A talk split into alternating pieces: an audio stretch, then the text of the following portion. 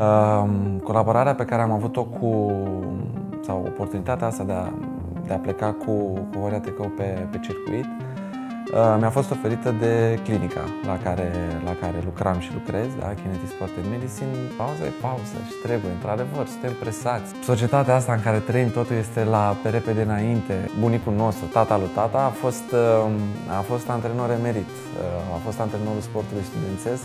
Mă detașez de zona asta de fitness, neapărat că nu e bună, mă cam plictisește. Pe partea de dietă, nu este ceva special, este un program, este acel program de intermittent fasting. Oamenii sunt mai calzi, oamenii sunt mult mai calzi, da, au, au această, au această, nu știu, răbdare și să zic așa, bucurie. Ok, din informațiile oficiale știm că epidemia o să Uh, tot dureze. Noi aici la Listnic uh, ne-am luat măsurile de, de siguranță și de protecție de, încă de la începutul săptămânii. Dar, uh, oricum, în contextul ăsta, credem că trebuie să învățăm să ne adaptăm la situația nouă, să mergem înainte și de asta am zis că continuăm cu proiectul Foarte corect. Foarte corect. Da? Și e o perioadă în care lumea stă mai mult acasă, e o perioadă în care uh, lumea poate să afle lucruri noi și să întâlnească, să cunoască oameni faini. Și azi te avem pe tine ca invitat, Mircea Ardelean, Mersi mult coordonatorul clinicii Kinetic uh, uh, Sports and Medicine. Da? Bine da, venit da. la Mersi, bine v-am găsit și mersi și de invitație. Chiar mersi de invitație. Uh, na, e plăcut să fii în preajma oamenilor faini și mai ales când aceștia fac lucruri foarte, foarte plăcute și foarte smart, să zic așa, cu atât mai mult mă simt uh, onorat să fiu aici. Mulțumim de apreciere. Uh, să începem cu prima întrebare. Am văzut uh, dintr-o descriere de pe site-ul clinicii că ai fost sportiv de performanță. Ce, ce sport ai făcut, de la ce vârstă și am înțeles că s-a, s-a terminat cu o accidentare, ce s-a da. întâmplat? Păi, um, am făcut fotbal. Fotbal am făcut de performanță. Uh, deloc sunt din București. Am jucat uh, la două cluburi din uh, București. Cred că e ok dacă zic și, nu? Da, da. Așa, la Steaua, când am crescut acolo în cartier și da. aveam în altă parte unde să mă duc. Și ulterior la, la Concordia Chiajna. Da, am ajuns, adică a fost un, un parcurs foarte fain așa ca, ca și copil, ca și adolescent. Eram în formare și din punct de vedere uh, personal m-a ajutat mult. Uh, am avut uh, tangențe și cu lotul național de junior, deci pot să spun că chiar am vrut să-l duc la nivel de, de performanță. Cât despre accidentare, ceea ce atunci nu era sigur sau nu era ceva diagnosticat, părea o hernie de disc hernie pe care am dobândit-o de-a lungul timpului. N-a fost un traumatism serios, doar că zona asta de recuperare pe atunci și uh, prevenție și tot ceea ce înseamnă uh, diagnosticare era ușor precar. Avea o accidentare, ți se dea două săptămâni pauză, dădeai cu niște creme, băgai niște pastile și veneai la antrenament. Și chestiile astea de-a lungul timpului au început să se răsfângă într-un mod în care mă opreau din activitate orice sportiv care e oprit din activitate rămâne în urmă. Da. Și atunci, să zic așa, ăsta a fost un, uh, un motiv pentru care am pus, uh, am pus ghetele în cui. Am înțeles. Și atunci uh, ai decis să începi o carieră în kinetoterapie? Uh, da, a fost așa un moment. Uh, am făcut cam de pe la 8 ani până la 11 ani, deci vreo 10 ani de, de zile sănătoși în care am mâncat fotbal pe pâine.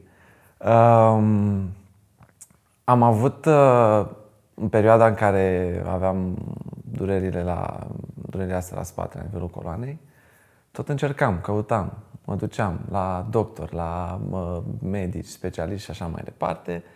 Încercam tot ceea ce mi se recomanda, tot uh, revenea durerea, tot uh, oprit din activitate eram. Și atunci am ajuns la, uh, am ajuns la un cabinet de kinetoterapie și da, eram tânăr așa, dar aveam puțin simțul banilor, să zic așa. Și făcut acolo recuperare, destul de multă vreme. Nu s-a întâmplat nimic, m-am simțit la fel de rău. Și chestia asta a contat foarte mult în momentul în care mi-am dat seama că trebuie să urmez o carieră. Și mi-am adus eu așa în bine aminte și am zis, bă, dacă atunci mi s-a luat o grămadă de bani și nici măcar n-am fost vindecat, eu dacă o să fiu bun și o să fac ceea ce trebuie, pe ei, aia, aia e cheia, aia e care către succes. Și cam ăla a fost momentul în care am decis să, să mă orientez către partea asta de kinetoterapie. Totodată era și afinitatea asta către sport. Vreau cumva să am un impact asupra omului, asta simțeam eu că mă motivează atunci. Și am zis, ok, medicină, mm, 5 ani de zile, după care specializare, am foarte mult timp în care nu o să pot să profesez. Totodată mă îndepărtam de zona asta sportivă și atunci am zis, băi, uite, vreau să bag partea asta de kinetoterapie, să lucrez cu, cel puțin cu sportivi și chiar și sportivi de performanță care au trecut sau, uh, sau să-i feresc să treacă prin ce am trecut eu. Și cam, cam ăla a fost momentul așa în care mi-a, mi-a triggerit toată, mi-a dat uh, pușul ăsta către, da, către această profesie. Și ai făcut studiile la București. Da, da, da, UNEFS, Facultatea de Educație, Universitatea Națională de Educație Fizică și Sport. Și după care, gata, la treabă. Și am văzut că ai lucrat uh, aproape un an cu Horea Tecău. Da, da. Pentru cei un... care nu cunosc, Horea Tecău este un, un nume mare în, în tenis. E, cu chiar e, chiar e. Două titluri de Grand Slam la dublu și un titlu de Grand Slam la, la dublu mixt. Da, exact, uh, exact. Chiar dacă românii o știu mai mult pe Simona Halep, oricum și Horea Tecău este un nume mare în tenis. Dacă... Cum a fost experiența asta și cum, cum ai ajuns să colaborezi cu el? Păi, a fost o experiență, cum să zic, uh, fantastică. Adică te îmbogățește din punct de vedere personal și profesional uimitor. Um, colaborarea pe care am avut-o cu, sau oportunitatea asta de a, de a pleca cu, cu Horia Tecău pe, pe circuit, uh, mi-a fost oferită de clinica la care, la care lucram și lucrez, da? Kinetic Sport and Medicine. Colaborează de foarte multă vreme cu toți tenismenii. Simona Halep, Horia Tecău, toți. În momentul în care ei pleacă pe turneu, au nevoie de un fizioterapeut. Și uh, toți apelează la, uh, la, clinica, la clinica noastră. Uh, așa că prin uh, oportunitatea asta uh, oferită de clinică, pot să zic că am reușit să, să trec prin uh, experiența asta fantastică. Și asta a însemnat că ai fost cu, cu el în circuit uh, pe la toate turneile pe unde a participat? Cam peste tot, da, cam peste tot. Am avut un an, un an și puțin. Am mai lucrat și cu, și cu alți uh, tenismeni. Preponderent cu el am colaborat cel mai mult, cu el și cu partenerul lui, cu Jean-Julien Roye. Și da, am cam fost pe, pe toate continentele în care se ține câte un astfel de turneu. Da, e, E fain. A fost, uh, înseamnă că a fost destul de recent, uh, dacă era deja cu Roher. Da, da, da, da. E... Ce an a fost? Păi am fost din uh, 2016, nu, 2017 până în 2018, primăvara. 2018 primăvara am luat alte decizii din punct de vedere, din punct de vedere uh, profesional, așa, al carierei, altă, alt drum. Și care a fost decizia? Să vin aici, la Iași. ok. Tu nu ai mai avut treabă cu Iașul înainte? Nu, nu, nu. nu. N-am uh... nicio rudă. Sunt uh, de 3-4 generații, cred. N-am întrebat dacă mai mult, dar 3-4 generații știu eu sigur din, uh, din București. Cum, cum a fost să, să iei decizia asta? Urma să deschidă o clinică la Iași, da? Da, da, Cei da. de la Kinetic Medicine and Sport.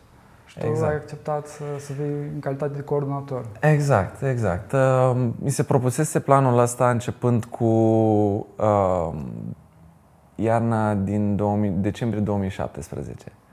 Și urmau turneele din Australia, era o lună în care eram în turneele din Australia, urmând ca ulterior să începem proiectul.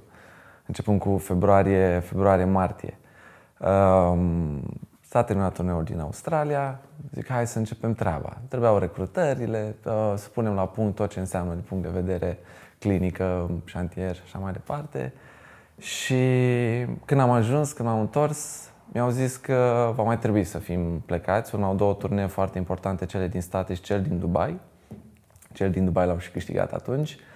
Um, și am zis ok, dăm postpone și uh, după ce terminăm cu, termin cu turneele sunt, să zic all așa, in. full all-in, da, exact, sunt all-in pentru, uh, pentru clinica din, uh, din Iași. Da, a fost, uh, a fost o provocare, a fost o provocare, adică nu aveam nicio idee despre oraș, nicio idee despre oraș. A apărut acel, na, cum să zic eu, nu neapărat track, dar era acel cold fit, că nu știa exact ce se întâmplă, nu știam nimic despre oraș, nu aveam pe nimeni aici. Și zic, cred că exact chestia asta cred că m-a atras cel mai tare. Exact chestia asta m-a atras cel mai tare. Să o iei de la zero. Să o iei de la zero, exact. Ceva nou, ceva care m-ar fi provocat din toate punctele de vedere, medical, profesional, uh, managerial, tot, tot.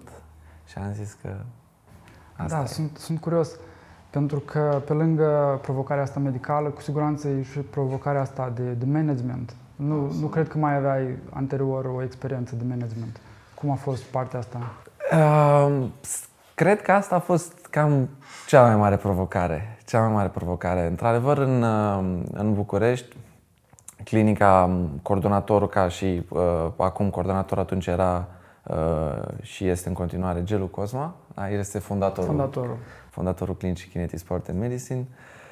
Uh, na, mi-a fost ca un... Uh, și el a avut un parcurs uh, asemănător. Da? Deci de la zero. Și atunci, pentru mine, fiind un exemplu profesional, un idol, și chiar și mai mult de atât, da? un mentor, am zis că trebuie. Dacă vreau cumva să mă apropii de ceea ce a reușit el, ăsta este pasul.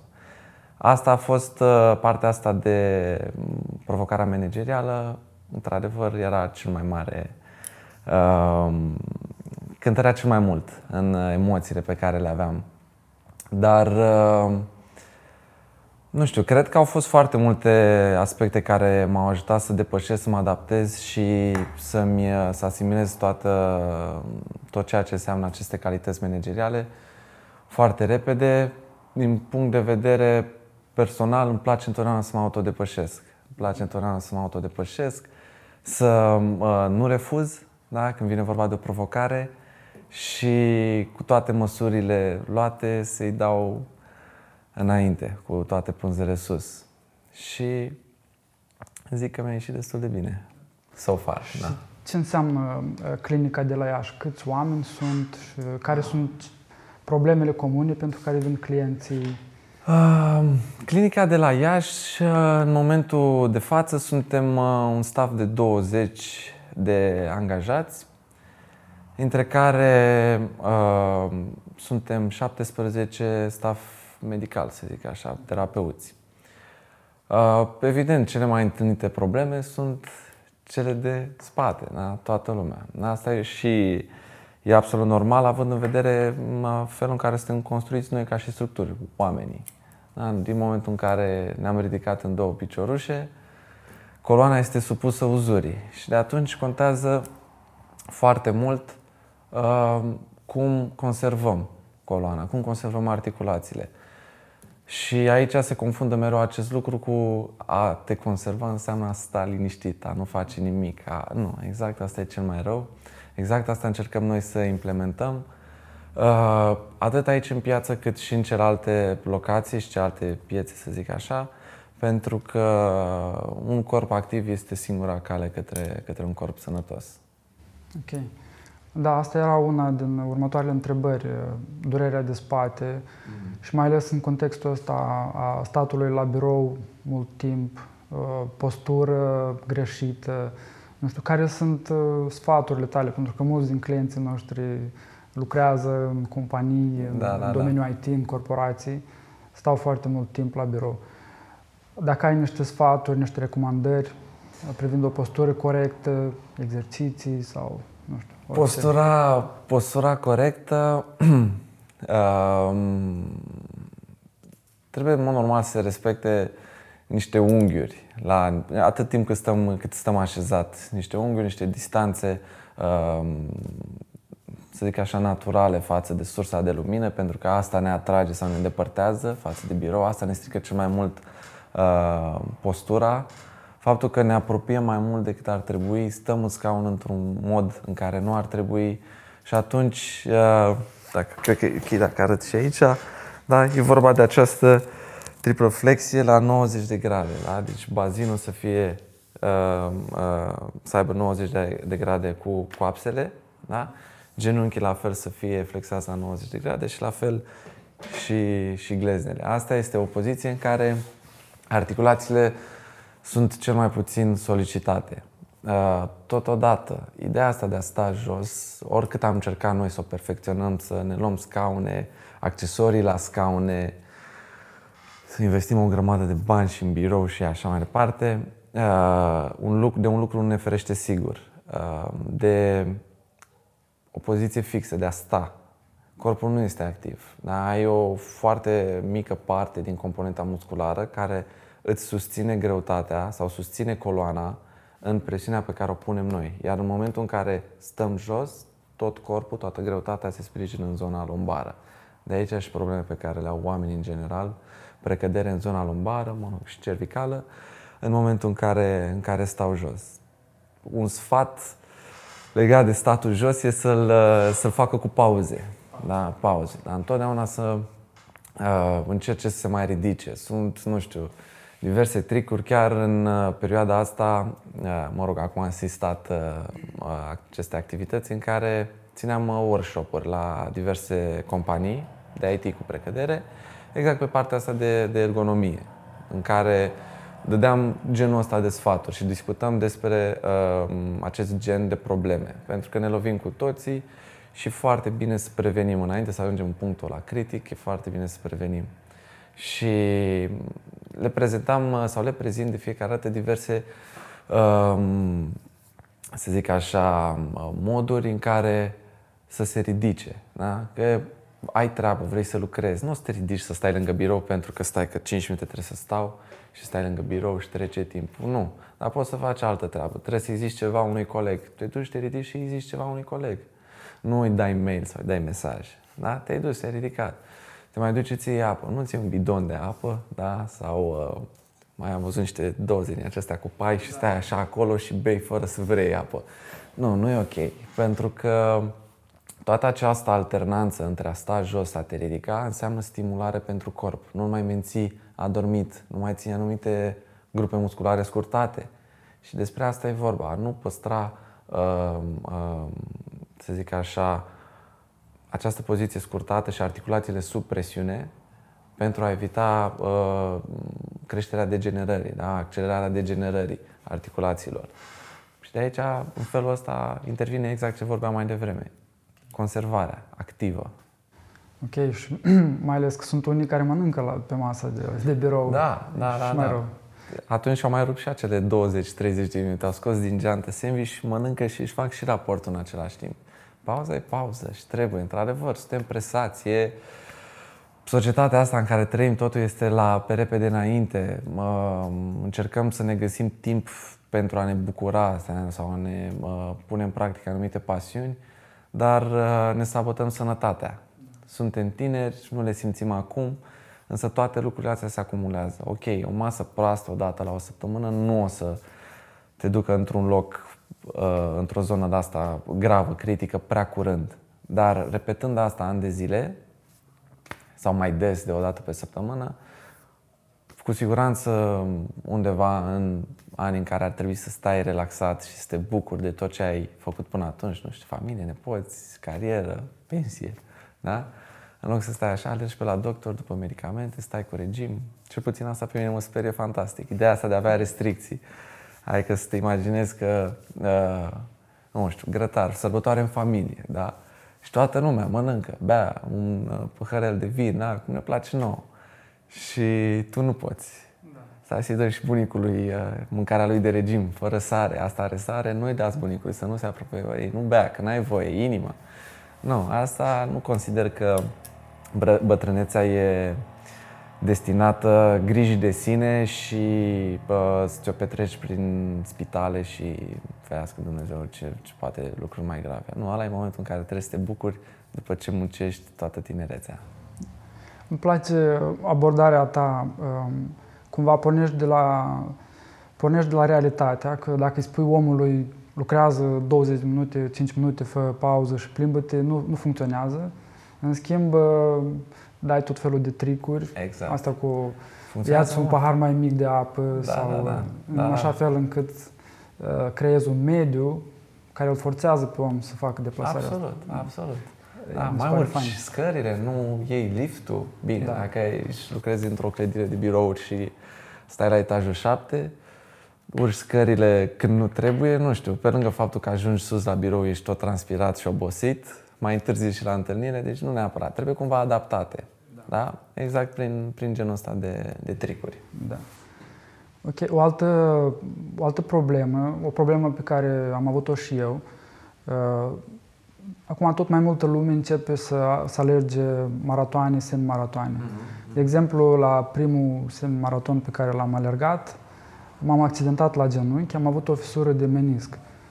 Uh, și din ce am văzut e o problemă destul de comună. Care, de, de ce intervine problema asta și ce ar trebui să facă cei care se apucă de alergat și cum se recuperează în cazul în care se întâmplă? Se, e important de știut că se recuperează. Sunt uh, mai multe uh, grade în care sunt descrise leziunile acestea de menisc. De obicei, conform așa, să zic, manualelor, începând cu gradul 3, deja are indicație, indicație chirurgicală. Noi, din experiența noastră, uh, am, uh, am reușit să recuperăm și aceste leziuni de grad 3, nu neapărat să se vindece complet, dar uh, să fie prezentă acea leziune sau ușor ameliorată, în ideea în care omul să poate să fie funcțional la nivelul la care își dorește. Desigur, aici sunt foarte multe particularități în ceea ce privește genul ăsta de structuri, precum, uh, precum uh, leziune de menisc. Însă, un motiv pentru care aceste leziuni apar sunt uh, una, lipsa tonusului muscular și aici mă refer la musculatura profundă, cea care susține articulațiile și pe aceasta de multe ori o omitem uh, sau nu, noi nu o omitem, uh, este scoasă din, uh, din calcul în momentul în care ne pregătim, în momentul în care ne antrenăm sau doar facem fitness. Da? Uh, Iar un al doilea motiv este uh, o biomecanică greșită. Felul în care călcăm poate să ne uh, saboteze atât articulațiile cât și musculatura. Poate să creeze un dezechilibru în toată, toată această componentă funcțională, da? la nivelul uh, mușchilor. Începe să avem mușchi care se tensionează într-un lanț, nu se uh, angrenează în mișcare în celălalt lanț și atunci apare acest dezechilibru. Da? Un mușchi trage mai tare decât celălalt. Se dezechilibrează și uh, uh, articulațiile, da? poate să pară acest, uh, acest dezaliniament da? în care genunchii sunt ba mai uh, în X, ba mai curbați da? și acest lucru nu face altceva decât să pună articulația într-o postură nefiziologică și atunci de acolo trebuie să se descurce ghilimele de rigoare să se descurce, însă de cel mai multe ori apar leziuni la nivelul ligamentelor, meniscurilor. Totodată este o biomecanică uh, greșită, nu dă voie șocurilor să se absoarbă. Noi avem șocuri și în momentul în care pășim. Da? Fiecare pas este un șoc. Da? Șocurile acestea, în mod normal, trebuie să se absoarbă la nivelul plantei, respectiv la nivelul fasciei plantare. Este un, uh, această fascie plantare este un tendon la nivelul. Da, exact. Um, Bine, descriind-o așa, să zic grosolan, Mai da? pe înțelesul tuturor. Da, da, e, e cel mai simplu. Uh, ideea este că uh, dacă această fascie plantară nu se activează pentru a absorbi șocurile, șocurile mai, se duc mai departe. Se duc genunchi, șolduri, coloană. E, dacă la fiecare pas noi avem un microșoc, da? Asta în timp, exact ce ziceam, și cu mesele proaste și cu un stil de viață nesănătos, se acumulează și ne taxează. Da? Dar aminte când uh, alergăm, sărim, facem sprinturi, schimbări de direcție, urcăm, da? solicitările sunt mult mai mari. Și atunci dacă musculatura nu se activează în mod corect, încât să susțină efortul, presiunea pe care noi o punem pe articulație, articulația începe să fie afectată. De aici apar și aceste accidentări uh, de tip leziuni de menisc, apar treptat, adică nu poți să identifici de multe ori un moment de traumă, un moment de tra- un traumatism care ți-a declanșat această leziune. Nu, te-a luat genunchiul la un moment dat, a durut puțin la kilometrul 17, după care ai mai alergat, a fost bine, corpul în timpul ăsta încearcă să funcționeze, să repare. După aia te-a luat la kilometrul 12, după care ai mai făcut puțină pauză că se și umflase puțin și după aia ai văzut că, băi, de la încălzire nu puteam să mai alerg pentru că durea. Lucrurile astea vin treptat, întotdeauna. Foarte important este să, să ne ascultăm corpul. Da? Corpul ne trimite semnale de fiecare dată. Să ne oprim. Să ne, op- nu să ne oprim, da. Dar să, sau cel puțin să fim atenți. Nu neapărat să ne oprim. Că cunoaștem multe situații și cred că am văzut cu toți, uh, mai ales cei pasionați de, de sport, genul acesta de uh, sportiv de performanță sau uh, trainer care țin acele speech motivaționale și în momentul în care ai simțit depășește limita. Ok, mi-am depășit-o, mi-am îndeplinit obiectivul în meciul, competiția, antrenamentul respectiv. Dar asta nu, dar pe termen lung trebuie să urmăresc acea problemă. Da? Ok, am terminat meciul cu durere, dar am terminat pentru că sunt pasionat, pentru că am vrut, trebuia, N motive, nu contează, dar după trebuie să văd. Asta, asta este uh, definiția unui sportiv disciplinat, printre multe altele. Cineva care își urmărește uh, corpul și și-l ascultă, nu ignoră, lasă că e durere, durerea e bună. Sau, uh, sau uh, cum mai ziceam, uh, glumeam cu un, uh, cu un coleg, durerea este slăbiciunea părăsind corpul. Da?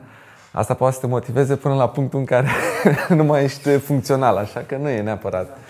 Pentru, pentru mine, de exemplu, eram în timpul semimaratonului. Ar fi fost un eșec uh, prea mare, psihologic vorbind, da, da, da. să abandonez. Și am, exact. am mers până la capăt, dar probabil am făcut mai rău. Acum, acolo, în timpul competiției, este și adrenalina, care exact. îți dă o supraputere funcționează Normal, o... normal, nici nu mai simți, dar într-adevăr apare adrenalina și atunci nu mai simți atât de intens. Da. Însă, ce mai rău simți a doua zi, dacă nu imediat după, a doua zi le simți pe toate, întotdeauna. E aceeași problemă ca, nu știu, la sporturile de contact, da? Ei sunt tumefiați și așa mai departe, dar cel mai rău se simt a doua zi, da? Stau, fac băile acelea cu gheață și așa mai departe. Acum, legat de ce spui tu, uh, tot mă chinuiam să merg la sală, să fac sport, mm-hmm să fac sport uh, zilnic sau cel puțin săptămânal, să am o rutină și nu reușeam. Până în momentul în care am ascultat un interviu la Joe Rogan, uh, un uh, sportiv, nu, nu știu numele, a venit și a spus, ok, este abordarea asta clasică în sările de fitness, dacă poți 10, de exemplu, push-up sau da, exerciții, da. fă 12 da, da. întrece limita. Treci puțin peste, da. Și el, el, el spune, nu, tu dacă poți face 10, fă 7.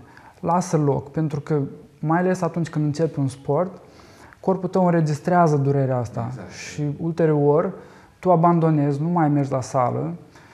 Bun, ai justificări externe, ba că nu mai am timp, că a intervenit da, da, da. ceva, că sunt prea obosit, că mă doare capul, dar de fapt e corpul nostru care da, normal, încearcă să ne protejeze care... de, de acel șoc și exact, de acea durere. Exact, exact asta se întâmplă. Într-adevăr, toate, uh, toate aceste uh, activități pe care le începem și ne solicită corpul trebuie făcute uh, dozat. Da? Trebuie să, uh, trebuie să existe o progresivitate. Nu te duci și începi direct 100%. Ăsta este un principiu care se respectă și în pregătirea sportivilor de performanță. Ca să pregătești un sportiv, nu i-ai dat 110% din prima, da? sau 120%, da? 10-12%. Uh, nu-i dai 120%, pentru că acest lucru poate în primul și primul să-i saboteze corpul și nu dă voie structurilor, mușchilor, uh, precădere să absoarbă, să asimileze informația. Următoarea întrebare se referă la mod sănătos de viață. Cumva da, am intrat da. deja în, da, da, da, da, da, da. în subiectul ăsta. Știu că ești pasionat uh, de, de sport sunt, uh, sunt. și aș vrea să știu dacă ai uh, o rutină în privința sportului, dacă ai o anumită dietă alimentară pe care o urmărești. Nu știu. La fel, ce da, recomandări, da. ce sfaturi ai tu pentru clienții noștri care ar vrea un mod mai sănătos de viață? Păi, um, în primul și în primul rând, este foarte important să avem, haideți să zicem, o rutină, deși mult, pe multă lume sperie acest cuvânt. Da, ideea asta de rutină. Însă, un, uh, un mod echilibrat de viață înseamnă un bioritm constant, reglat, fără, uh, să zic așa, fără uh, prea multe pante ascendente și descendente, dar în, uh, în bioritmul organismului. De ce? Pentru că Exact cum vorbeam de asimilarea asta de informație, la fel face și creierul. Da? De aceea um, există acele persoane care se trezesc fără ceas la șapte. Ala este dat de, e, e un mecanism dat de bioritm. În momentul în care uh, uh, creierul e într-o zonă de confort, noi suntem optimi. Lucrăm la capacitate spre maximă. Așa că, din punct de vedere frecvență, în funcție de fiecare uh, om, ar trebui să existe un, cel puțin două, trei ori pe săptămână în care să facă mișcare. Mișcare ne însemnând neapărat un semimaraton da, în ziua respectivă. Mișcare însemnând uh, cel puțin 30 de minute. Cel puțin 30 de minute în care să stimuleze corpul, componenta musculară, articulară, uh, uh, cardiacă, da, foarte important, tot ce înseamnă uh, uh, sistemul uh, pulmonar, da? Pentru că aceste uh, stimulări nu înseamnă altceva decât că noi începem să pregătim, da? începem să uh, antrenăm organele respective și organele au nevoie să fie antrenate, să fie pregătite. Așa, personal, reușesc, uh, reușesc să mă duc de cel puțin trei ori pe săptămână uh, la, la sală ca activități nu, nu oferesc și de sporturi, adică încă îmi face plăcere să mă duc la un fotbal, nu apuc atât de des pe cât aș vrea. Deseori băieții se strâng sâmbătă, duminica, dacă sâmbătă sunt la muncă, nu o să am cum să mă duc. Dacă sâmbătă nu sunt la muncă, înseamnă că vreau să mă relaxez și îmi caut alte metode. Tenisul este mult mai comod, îmi place foarte mult, îl practic de mic, de, de când, uh, chiar de când făceam fotbal. Chiar cred că și puțin înainte să mă apuc de fotbal. Mama mea a jucat tenis și atunci este, a fost așa o bătaie între părinți, o luptă. Tata vrea să ne trimită la fotbal pentru că na, îi plăcea fotbalul și pe lângă asta bunicul a fost... Uh, să, vă, să vă trimite, mai ai un frate? Da, da, da, am un frate, mai am, mai am doi frați de fapt, unul geamăn cu el sunt la, la pachet, să zic așa, în toate povestea asta din, din copilărie. Și un frate mai mare, mai mare decât noi cu 5 ani, dar el are... Uh, ce traseu, fratele Geamăn, ce traseu a avut? La fel a făcut sport? Uh, da, am făcut sport împreună. Uh, să zic așa, el era chiar de o perspectivă mai bună din punctul ăsta de vedere. Foarte talentat. Foarte, foarte talentat. Însă aici au intervenit uh, alte aspecte care l-au, uh, din păcate, care l-au îndepărtat de, de zona asta a sportului.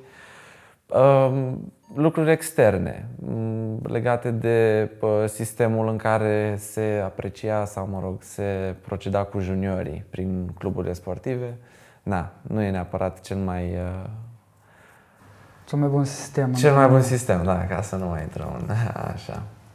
E, și uh, bunicul, bunicul nostru, tata lui tata, a fost, uh, a fost antrenor emerit. Uh, a fost antrenorul sportului studențesc în vremea în care sportul studențesc juca în UEFA, în care uh, sportul studențesc avea în echipă pe Hagi, Mircea Sandu, uh, Gino Iorgulescu și de aici lista continuă. Foarte mulți pe care oricum nu știu chiar atât de bine, dar ei sunt cam cei mai de, de renume. Totodată a fost și antrenorul lotului național de juniori și atunci toată generația de aur a României i-au trecut prin, uh, prin mână. Da. Provii dintr-o familie cu tradiții. Da, da, da, da. Și da, tata vrea să ne lase acolo în zona aia um, de fotbal.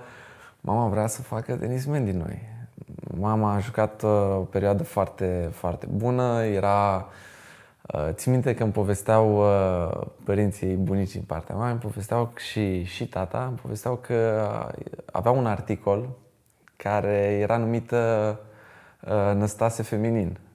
Da, deci de perspectivă. Și atunci, ca orice părinte, încerci să faci ceva mai bun cu copilul, da, prin copil, față de ce ai reușit tu. Nu e neapărat, nu știu, sper să, adică mie mi se pare că e o chestie foarte bună uh, această abordare în ideea în care nu am fost împinși contra dorinței noastre, adică um, pentru noi era foarte distractiv. Făceai un sport, făceai altul, mai lipsea oră de la școală. Ideea era să ne mișcăm și ne, să, să avem activitate, aveam energie, trebuia să o consumăm. Așa că uh, tenisul rămâne așa un sport de suflet chiar. Uh, când mai facem adunări în familie, ăsta este sportul pe care îl facem. Mai ne reușim să ne strângem de pe aici și pe acolo, ieșim toți la un tenis și stăm cu orele pe, pe terenul respectiv. Uh, în rest, partea asta pe care oricum de sală, să zic așa, pentru că așa o, zi, așa o numim cu toții, uh, mă detașez de zona asta de fitness, neapărat că nu e bună, mă cam plictisește să fiu așa sincer. Adică mi se pare că pentru a-ți antrena corpul trebuie să uh, uh, abordezi mai multe componente atletice. Și partea de rezistență, și partea de viteză, partea de uh, uh, forță și după aceea mai sunt derivatele acestora care de fapt sunt combinații. Viteză în regim de forță și așa mai departe. Și pentru asta am abordat un, un nou concept de antrenament. Nou concept. Nu e neapărat, e nou la noi în țară, să zic de vreo 2-3 ani, 3-4 cam așa. Uh, CrossFit se numește, mm-hmm. nu știu dacă... Da, da. Așa. Uh, la ce sală mergi? Poți să... Poți, poți să... să zic, nu? Da, da. la, la work class. La work class. Și la... eu merg la work class Tot de la work class? Ani, da. Și da. merg și eu la, eu merg la body pump. Uh, ceva asemănător, circuit. ceva asemănător, în care ai aceste circuite, în care nu te focusezi pe o grupă musculară, nu, le angrenezi pe toate, ai mai multe repetări, ai și timp, da? Pe lângă faptul că ai timp și număr de repetări pentru un uh, exercițiu, trebuie să-l combini imediat cu alt exercițiu. Și atunci toate aceste lucruri nu fac altceva decât să-ți uh, dezvolte capacitățile acestea atletice fiecare acum se duce până unde vrea cu da. uh, zona asta de antrenament. Pe mine mă, mă, mă ajută să obțin niște rezultate, să mă simt bine în primul și în primul rând și să obțin niște rezultate într-un timp scurt. Timpul e și la mine, ca la toată lumea, o problemă și atunci caut să-mi eficientizez cumva timpul petrecut la, la sală. Și crossfit-ul, pe lângă faptul că uh, e acea mișcare care am nevoie ca să am mintea limpede, mă și provoacă. Mă și provoacă. Sunt fel și fel de antrenamente care... Practic, tu mergi și ai uh, programul tău individual și mm. treci prin mai multe exerciții. Îmi place să-mi, uh, îmi place să-mi fac uh, programul meu. Îmi place să-mi fac programul meu pentru că la felul meu de a fi știu că nu o să mă menajez. Și atunci sunt lucruri care, antrenamente pe care mi le, mi le impun și nu prea reușesc să le termin. Și știu că data viitoare va trebui.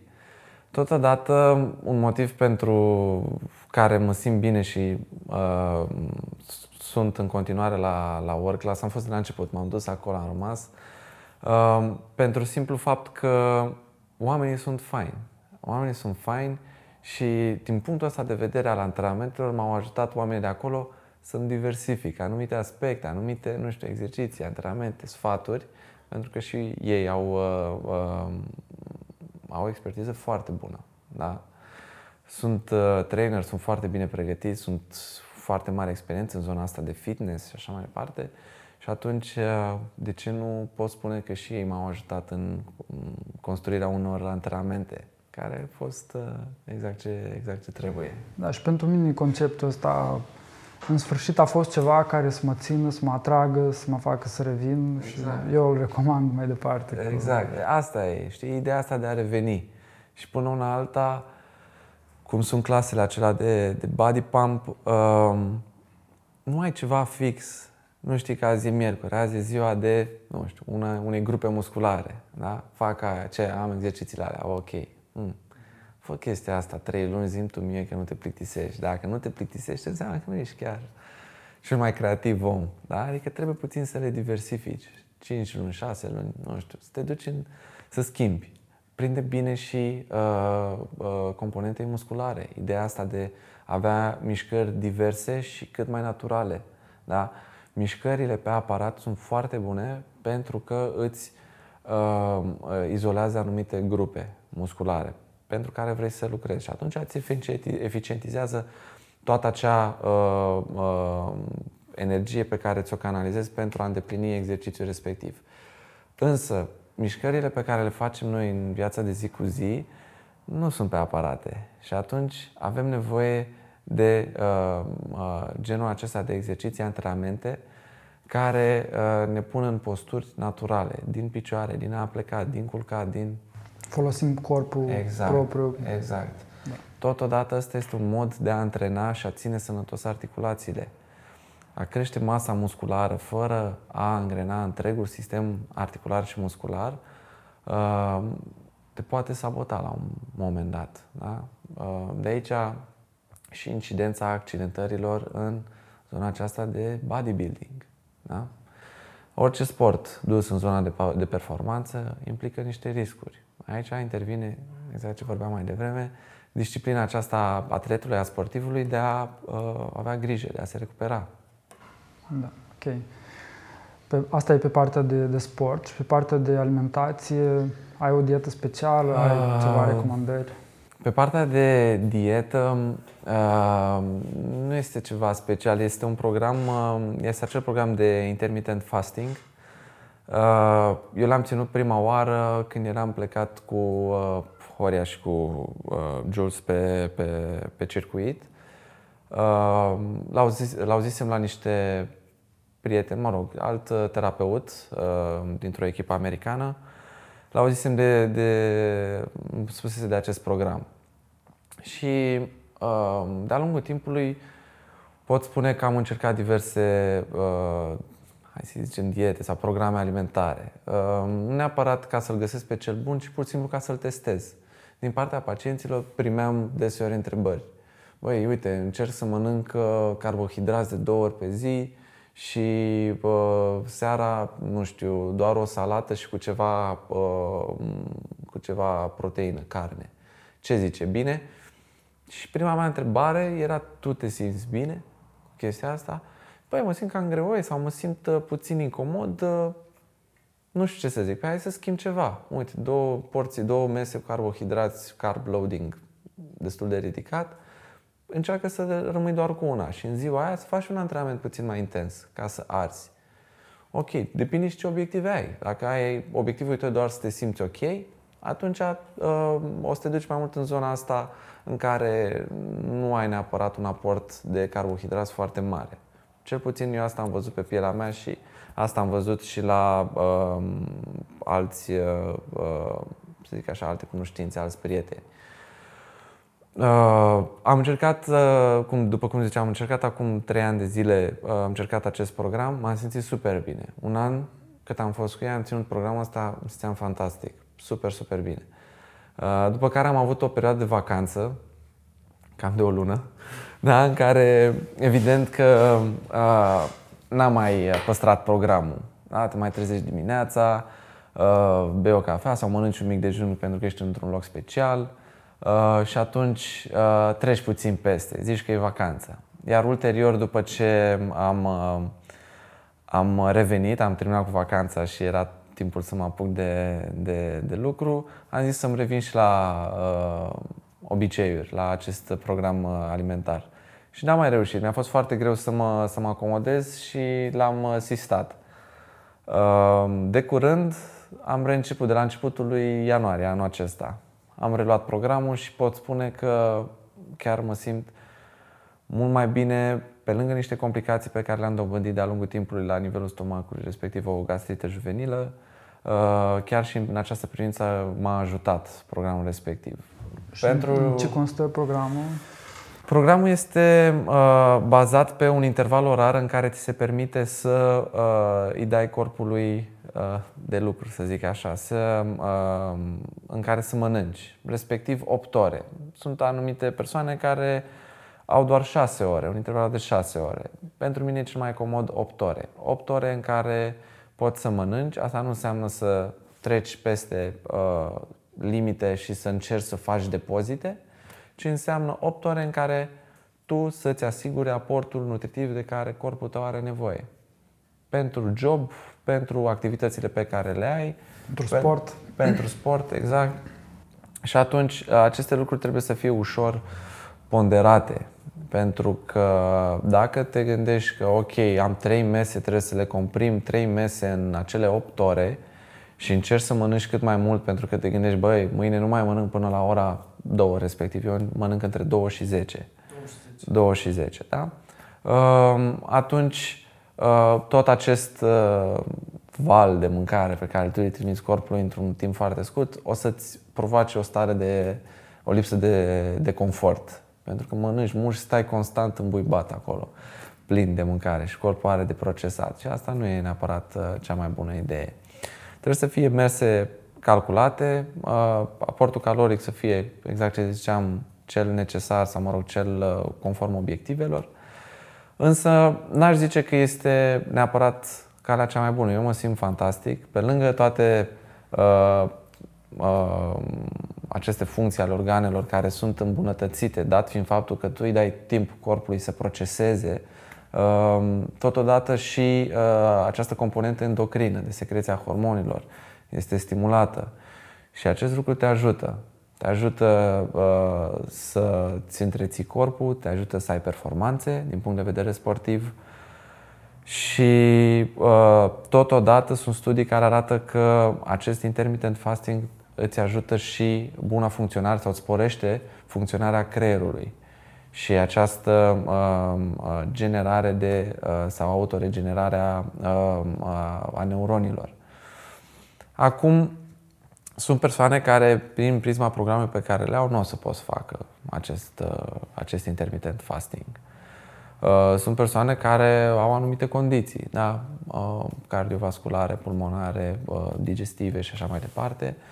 Și atunci poate nu le este indicat. În ceea ce privește programele alimentare, întotdeauna este bine să consultăm un specialist și să încercăm să ne avem un program care nu ne creează disconfort ok, există această perioadă de două săptămâni în care orice obicei trebuie se, se întreprinde undeva în... Se adaptează. Exact, se adaptează corpul cu informația respectivă și atunci există disconfortul acela inițial. Dacă în continuare există acest disconfort și aici revenim la ce ziceam, să ne ascultăm corpul, trebuie să renunțăm la, la program sau să verificăm ce înseamnă acel disconfort. Pentru că uh, știm cu toții aceste diete minune care apar, dispar, una mai bună decât cealaltă, de ce uh, una se bate în cap cu cealaltă și așa mai departe.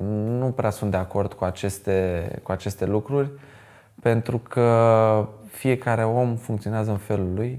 Dacă fiecare om funcționează în felul lui, el trebuie să se adapteze, să-și identifice acel uh, mod de lucru, da? acel uh, să zic așa, mod eficient în care corpul poate să fie 100% și să nu fie afectat și deseori cel mai bine îl facem prin specialiști, cu ajutorul specialiștilor, de fapt.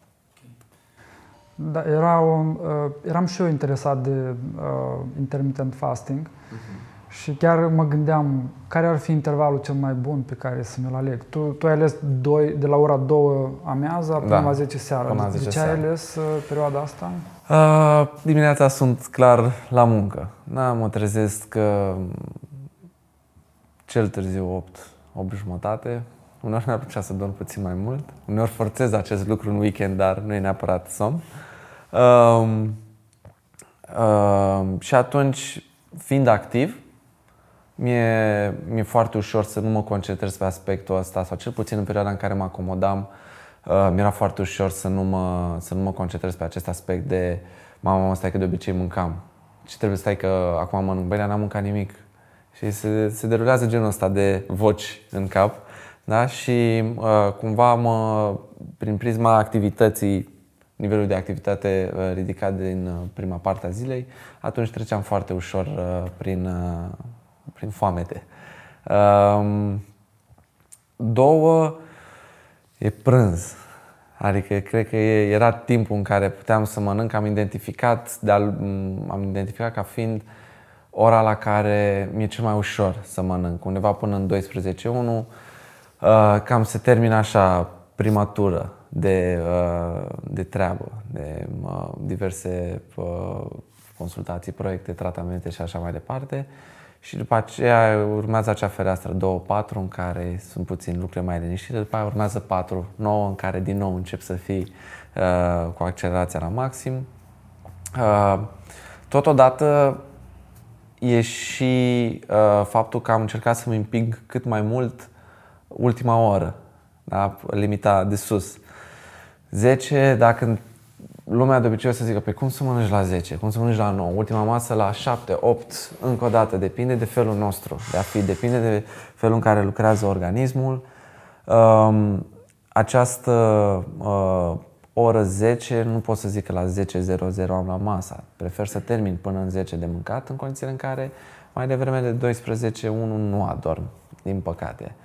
Um, și atunci 10 era ora în care știam sigur că sau până în 10 știam că, că mănânc. Ajungeam la 9 acasă, până la 9 jumate îmi pregăteam ceva de mâncare și la 10 eram gata cu totul. Să zic că seara faci sport și aveai nevoie de exact, această masă exact, după da. sport. După prânz, uh, uh, după prânz aveam o perioadă în care na, dădeam voie mâncării să, să fie digerate și aveam această mișcare undeva până în ora 8, să zic. Până în ora 8 aveam antrenamentul. Deseori reușeam să mă antrenez și înainte de două. E o provocare, nu e foarte ușor, treci prin niște stări destul de, de intense. Dar uh, recomand acest lucru, recomand cu, cu tărie. Uh, într-adevăr, trebuia să-mi iau și acea ultimă masă, pentru că tot ceea ce ai la ultima masă te ține pentru următoarea zi. Asta nu înseamnă că trebuie să-i dai atunci să ai un, uh, să mănânci cu ghimele de rigoare ca spartul seara, pentru că nu o să ai un somn prea odihnitor. Dar e important să fie o masă cât mai nutritivă și cât mai, cât mai ușoară. Și lucrul ăsta Asta se poate. Cea mai grea parte așa din programul ăsta și ți-o zic de pe acum ca să știi la ce te aștepți, sunt așa stări de uh, amețeală și ai impresia că te doare capul. De fapt, ai impresia, te doare capul. Da, te doare capul, ai senzația de foame. Secretul este apă. Bei apă sau ceaiuri fără niciun fel de zahăr. Mulți zic că și ceaiuri au valori nutriționale și atunci, dar în prima perioadă poți să bagi ceiuțuri. Uh, de obicei beam ceai negru, uh, fără lapte, fără nimic. Uh, mai diluat ca să nu fie foarte, efectul lui să nu fie foarte puternic. Și cred că reușeam, de multe ori reușeam până în ora 2 să beau cam 3 litri de apă. Da, ceea ce e mult. Ori de câte ori simțeam o senzație ciudată, mi-e foame, îmi doare capul, apă, apă, apă, apă. Lucrul ăsta este foarte bun. Pentru că tu nu îi dai nicio informație în plus corpului, în special ficatului, și până la uh, ora 2 reușești să uh, elimini foarte multe toxine. Foarte multe toxine. Neapărat că începi să ai o uh, transpirație agresivă sau ceva care să stârnească uh, disconfort. Dar corpul lucrează, lucrează și bând apă, automat diluezi tot ceea ce este în organism și îl încurajezi să se elimine. Și asta este, să zic așa, secretul micul secret. Secret care toată lumea trebuie să-l practice până una alta. Da, mersi pentru, pentru sfaturi. Ok. Uh, ultimul subiect uh, din discuția noastră este Iașul. Da? da. Avem deja o tradiție la Oameni Brici. Avem și întrebări despre Iași, pentru că facem parte din această comunitate, ținem la oraș, ne implicăm în evenimente, dar și în acțiuni sociale. Uh, pentru, pentru noi este foarte curios să știm cum, uh, cum este o, care este opinia unui bucureștean mutat la Iași, ce, ce părere are el despre Iași, care sunt punctele tari, care sunt punctele slabe. Putem să, să ascultăm și punctele slabe, suntem pregătiți. Uh, da, într-adevăr, uh, peste tot consider că sunt și puncte tari și puncte slabe, însă uh, multă lume nu mă crede. Primesc întrebarea asta destul de des. Uh, înainte și cum ți se pare? Ești pregătit? Vezi că eram întotdeauna anunțat. Erau, toate discuții erau așa ca un heads up. Uite cum e ea și uite la ce să te aștepți.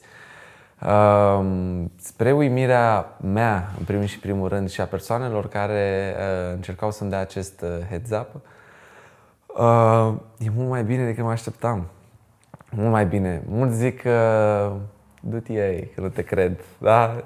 Hai că ești lingușitor sau chestii de genul acesta. Însă Uh, uh, eu am fost plăcut surprins. Nu o să neg, prima oară, să zic așa, nu neapărat atac de panică, dar am avut așa o, o, o stare de... cum să zic, de anxietate, cred, de angoasă, așa că, băi, unde am ajuns? Ce o să fac eu aici? Orașul e mic. Comparam totul, ce, câți oameni vedeam pe stradă, câte mașini, ce însemna perioada aglomerată a orașului. Și cumva mă neliniștea acest lucru. Uh, însă, uh, cred că a durat vreo două luni, trei luni, până să-mi dau seama că orașul chiar este fain. Uh, a crescut foarte mult în ultima perioadă.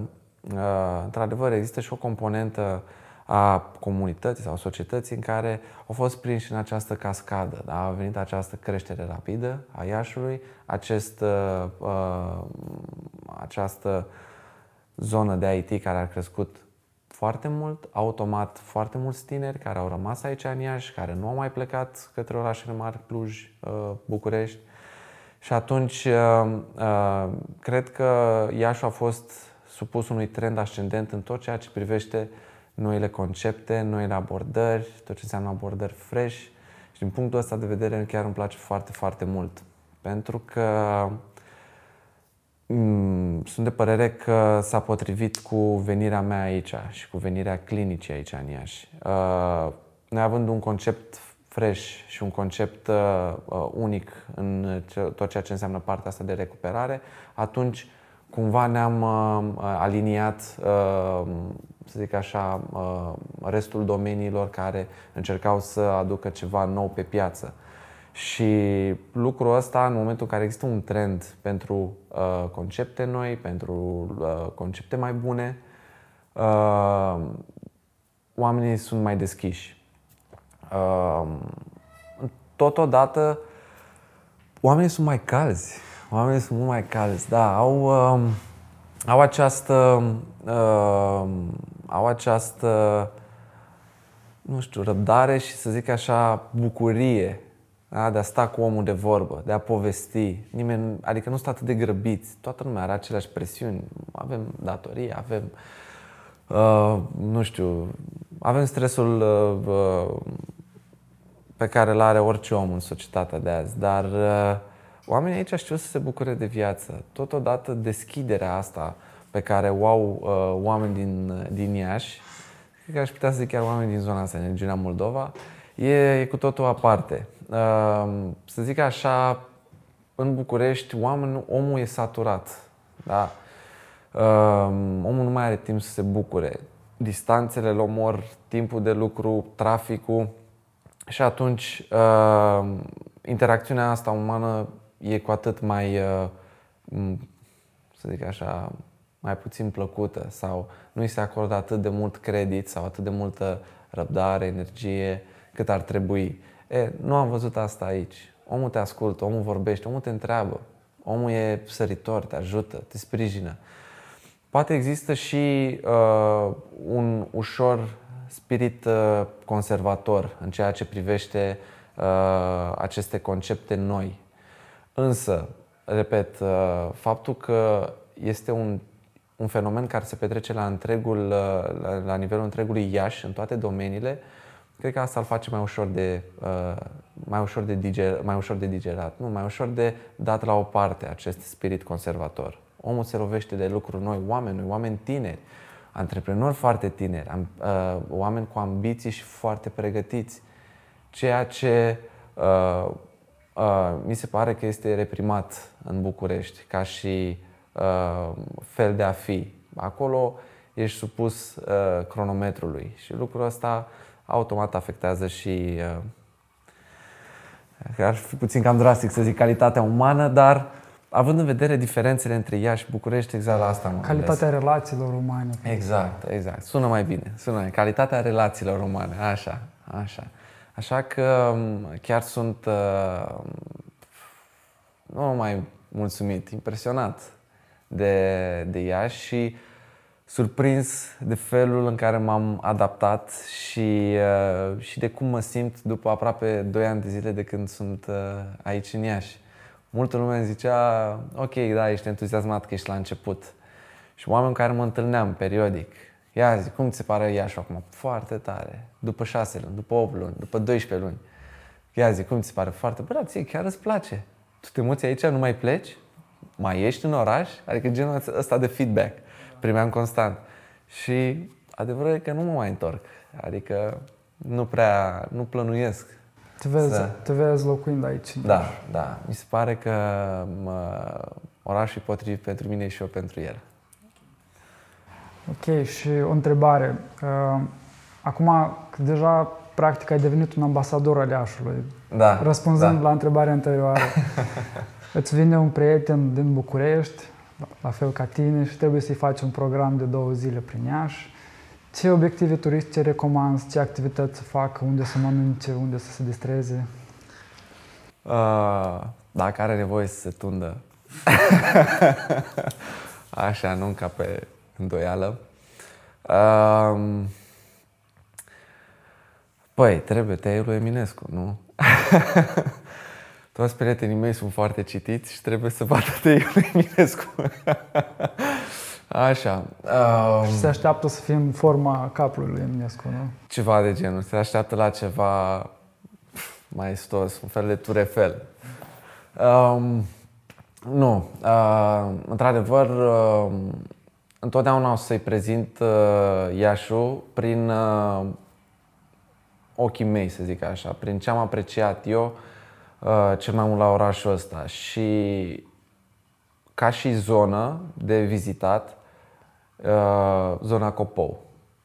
Ok, sunt uh, restaurantele, cafenelele, barurile, uh, cluburile sau clubul, da? dar uh, zona în sine mi se pare că are uh, o anumită încărcătură. Aici oamenii ar putea să zică că ești prea profund legat de o stradă, dar uh, dacă ar fi așa puțin să privești în uh, ansamblu tot ceea ce se află pe, pe Copou, mi se pare că, uh, sau în Copou, mi se pare că sunt așa, cam două treimi lejer din, din inima Iașului. După care, evident, zona Palace. Mi se pare o zonă, aș putea să forțez puțin nota și să zic unică în țară. Da?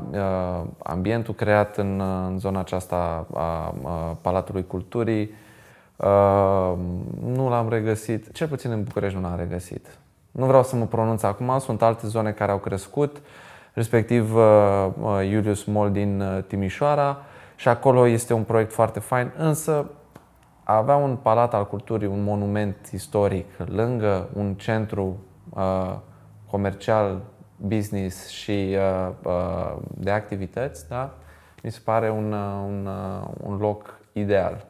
Cu siguranță acela ar fi un stop pe care l-aș uh, pune pe lista vizitei prietenului meu. Um, din punct de vedere mâncare, uh, sunt foarte multe, foarte multe locații și sunt câteva cu așa mai, uh, mai de suflet. Uh, omul de la București vine saturat, exact ce ziceam înainte. Am avut în vizită frații și ei vin cu acea saturație. Da, mă, asta este și acolo. Ok, dar nu, nu asta e abordarea. Să vezi cum este aici, să vezi uh, calitatea pe care o întâlnești, calitatea asemănătoare pe care o întâlnești în mai multe locații. Și aici mă refer cu, pre, cu precădere la restaurante.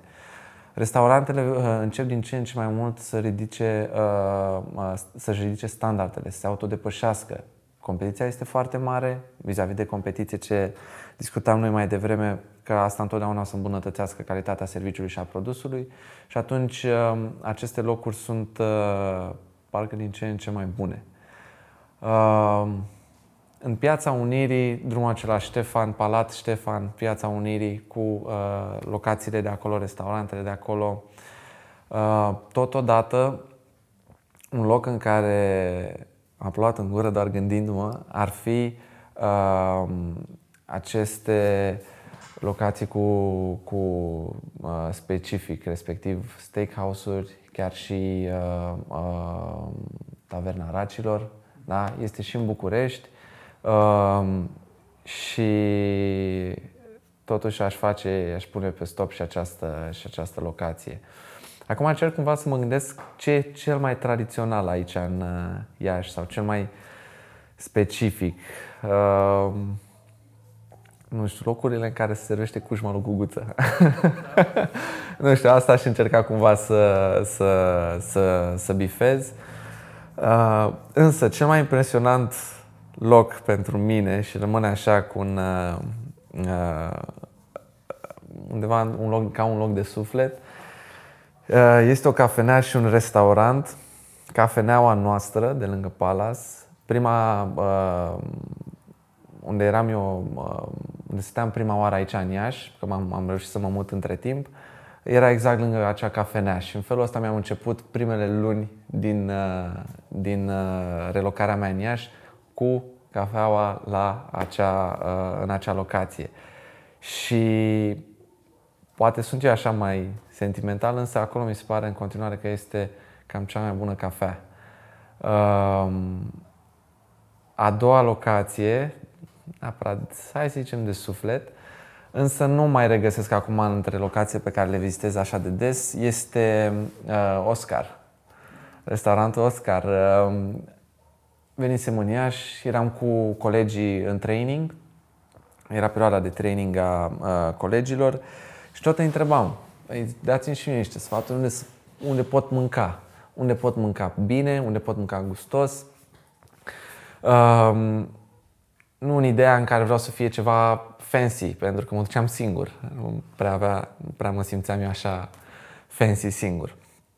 Uh, și atunci tot vizitam Oscarul. Îmi plăcea și drumul să-l fac, îmi plăcea să urc în, în zona aceasta și atunci da, au fost acolo câteva preparate în care mă prindeau când eram lihnit, știam că dacă mă duc acolo e ceea ce trebuie. Așa că ar fi și, și, și Oscarul, o locație în care, în care aș recomanda să se mănânce. Sunt foarte multe locații în acestea mai micuțe, baruri, de exemplu, un bar în care sunt convins că s-ar bucura oricare dintre prietenii mei și s-au bucurat frații mei când au venit, Odity, cocktail bar, foarte fain. Ce fac băieții acolo vis-a-vis de ce spunea de uh, un concept nou, fresh, oameni pasionați, pentru că în spatele oricărui concept și business reușit, n-are cum să stea uh, decât un om pasionat. Și până la urmă asta face diferența, în ideea în care uh, tu ai un, uh, o pasiune pentru conceptul pe care îl creezi sau îl implementezi și uh, reușești să transmiți acest mesaj, această pasiune pacienților, clienților și așa mai departe, oamenii simt și se creează această familie. Asta e ceea ce reușiți și voi să faceți aici și bravo! Asta e ceea ce reușim și noi, pentru că sunt foarte mulți oameni care se recuperează, iar în cele din urmă vin de întreținere, petrec timp la noi nu numai pentru a se recupera, petrec timp la noi pentru că și-au schimbat stilul de viață, uh, ne văd incluși acolo în stilul lor nou de viață și uh, uh, își dau seama că mesajul nostru e nu doar să tratezi, ci, ci să și previi. Și atunci, în momentul în care previi, aceea este, aceea este o cale lungă și confortabilă în care tu, un drum lung și confortabil în care tu o să fii uh, ferit de uh, accidentări uh, și probleme de sănătate. Bine, mulțumesc. Sună, sună bine programul pe care l-ai descris. Mulțumim pentru că ai răspuns la invitația noastră. Cu mare drag, plăcerea a fost, uh, plăcerea a, fost uh, a mea. Plăcerea a fost a mea.